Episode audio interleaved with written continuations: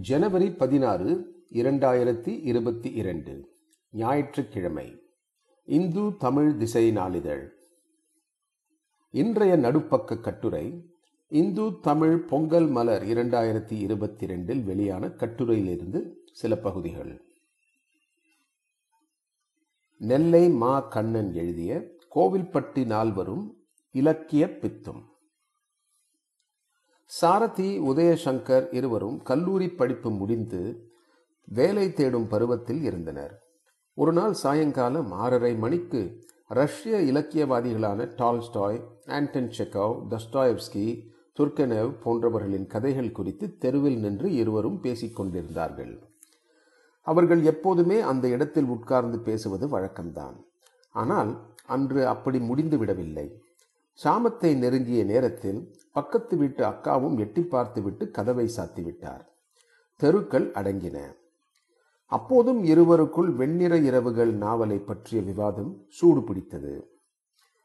கடையை பூட்டிவிட்டு நடுச்சாமத்தில் வரும் கடையாட்கள் சிலர் இவர்களை பார்த்தும் பாராமலும் கடந்து சென்றார்கள்.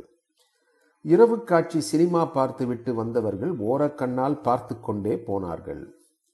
பொழுதும் விடிந்தது. பக்கத்து வீட்டு அக்கா வாசல் தெளித்து கோலம் போட கதவை திறந்த போதும் நேற்று இருந்த இடத்திலேயே இவர்கள் இருவரும் பேசிக் கொண்டிருந்ததை பார்த்து அதிர்ச்சியில் வாளியை கீழே போட்டுவிட்டு யக்கா! என்று சத்தம் போட்டு பதற்றத்துடன் உள்ளே கூப்பிட்டார். இங்கே பாருங்க நேற்று சாயங்காலம் ஆறு மணிக்கு பேச தொடங்கினாங்க. இந்த விடிஞ்சிட்டு இப்போவும் பேசிட்டு இருக்காங்க. பேயதா பிடிச்சிட்டுதா? என்னன்னு வந்து கேளுங்க என்று கேட்டார். உதயசங்கரின் அம்மா ஓடி வந்து பார்த்தார். அது அப்படித்தான் பேசிக்கிட்டு இருக்கோம். ரெண்டும் லூசுக விடு என்றபடியே சாவதானமாக அவர் போய்விட்டார். இந்த நிகழ்வை நேற்று நடந்தது போல் நெகிழ்ச்சியோடு விவரிக்கிறார் சாரதி.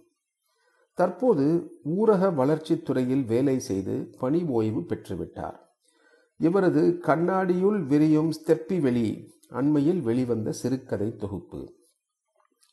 பால்யகால சேக்காளிகளான எழுத்தாளர்கள் உதயசங்கர் நாரும் பூநாதன் மாரிஸ் சாரதி. நால்வரும் ஆயிரத்தி தொள்ளாயிரத்தி எண்பதுகளில் இப்படி பல விஷயங்களை பேசியிருக்கிறார்கள். ஒரு நல்ல திரைப்படத்திற்காக முகிழும் காதலின் தருணத்துக்காக ஒரு நாவலுக்காக புதிய சொற்களுக்காக நட்புக்காக அந்தி பொழுதிலிருந்து கோவில்பட்டி காந்தி மைதானத்தில் இவர்கள் காத்திருப்பது வழக்கம்.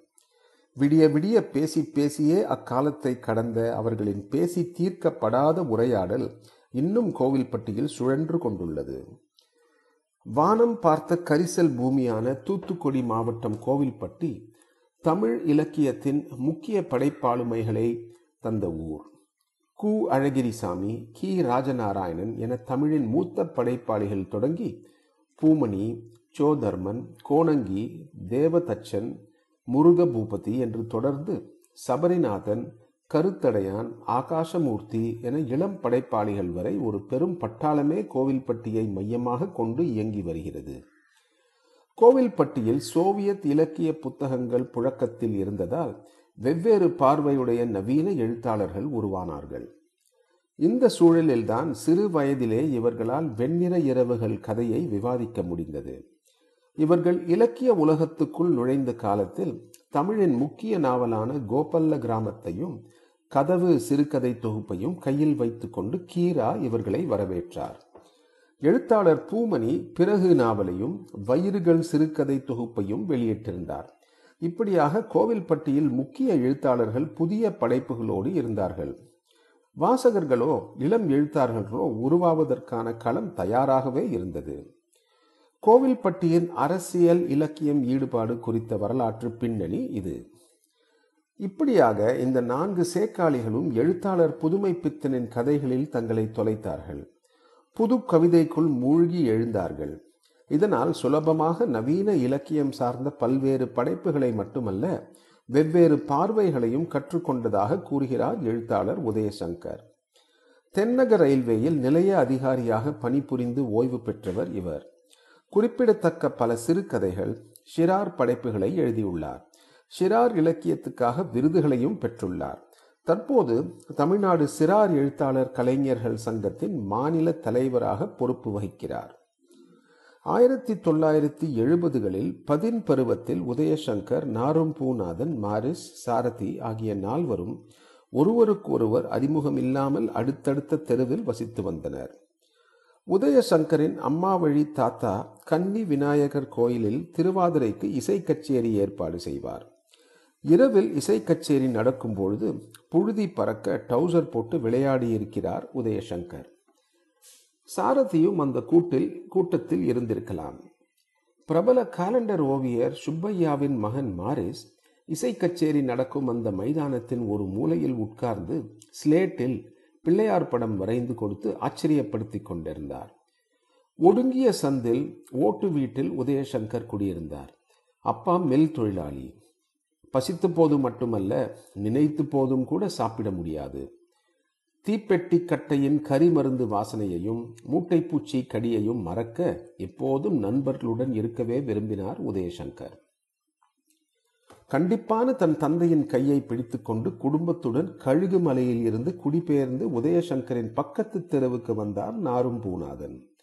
திருநெல்வேலி என்கிற ஊரின் பிரதிநிதியாகவும் கதை சொல் பேச்சால் அடையாளம் பெற்றவராகவும் இருக்கிறார் நாரும் பூநாதன்.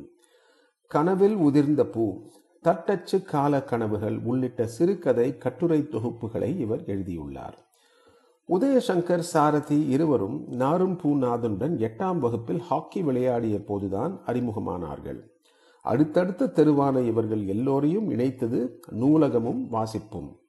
நாரும் பூநாதனுடைய அண்ணன் ஆர் எஸ் மணி இடதுசாரி இயக்கத்தில் இருந்ததால் சோவியத் சிறுவர் இதழ்கள் தாமரை செம்மலர் போன்ற இதழ்கள் அவரது வீட்டிற்கு வந்தன. அவற்றில் சில புத்தகங்களை அவ்வப்போது நண்பர்களுக்கு படிக்க கொடுப்பார். இவரும் இதழ்களை படித்துவிட்டு நண்பர்கள் சந்திப்பின் போது தன்னுடைய சொந்த சரக்கையும் சேர்த்து கதைகளை சொல்லி அசத்துவார்.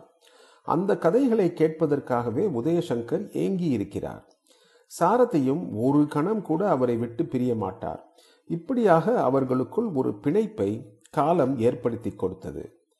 மாரிஸ் வீட்டு கொலுவுக்கு உதயசங்கரும் சாரதியும் சுண்டல் சாப்பிட போகும்போது நெருக்கமானார்கள். மாரிஸின் குடும்பத்தினர் காலண்டர் ஓவியர்கள். ஓவியரான இவரும் ஆயிரத்துக்கும் மேற்பட்ட புத்தகங்களுக்கு அட்டைப்படங்கள் வரைந்திருக்கிறார்.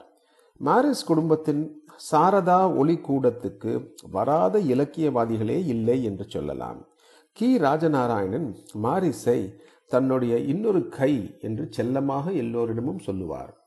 தமிழ்நாட்டு இலக்கியவாதிகள் கோவில்பட்டியில் அனைவரையும் சந்திக்க இணைப்பு மையமாக திகழ்ந்தவர் மாரிஸ்தான் பூமணி வந்திருக்கிறார். கீரா வந்திருக்கிறார் என்று இவர் தகவல் தெரிவிப்பார். உடனே சாரதா ஒளிக்கூடத்தில் சபை கூடிவிடும். இவர்களது பேச்சுக்கு இடையே தான் கோவில்பட்டியே விடியும். இந்தியாவில் நெருக்கடி நிலை முடிந்த நேரத்தில் இவர்கள் கல்லூரி வாழ்க்கைக்குள் நுழைந்தனர். மாரிஸ் ஆம்லெட் என்கிற ஒரு கையெழுத்து பத்திரிகை தொடங்கினார்.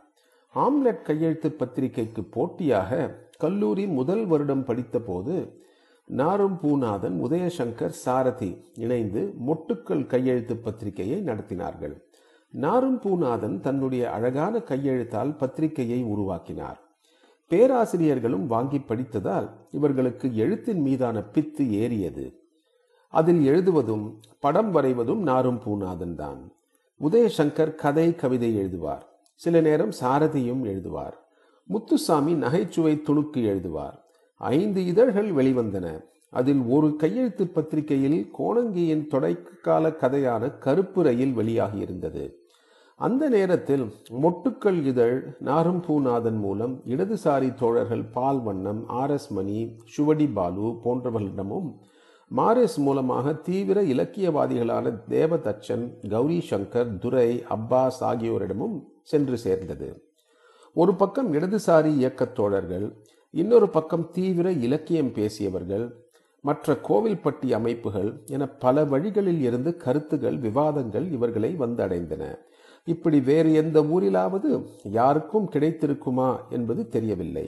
மற்றவர்கள் தேடிப்போய் அலைந்து திரிந்து தெரிந்து கொண்டதை இவர்கள் எளிமையாக பெற்றுக்கொண்டார்கள் இன்றும் கோவில்பட்டி தெருக்களிலும் தேநீர் கடைகளிலும் காந்தி மைதானத்து இருளிலும் எட்டயப்புறத்து சாலையிலும் தொடர்வண்டி நிலையத்திலும் தேநீர் சிகரெட்டு புகை மூட்டத்துக்கு நடுவே சேக்காளிகளும் இளம் எழுத்தாளர்களும் தங்களது படைப்புகள் குறித்து பேசுவதை கேட்க அன்றைக்கு இருந்த அதே ஆர்வத்துடன் இவர்கள் காத்திருக்கிறார்கள்.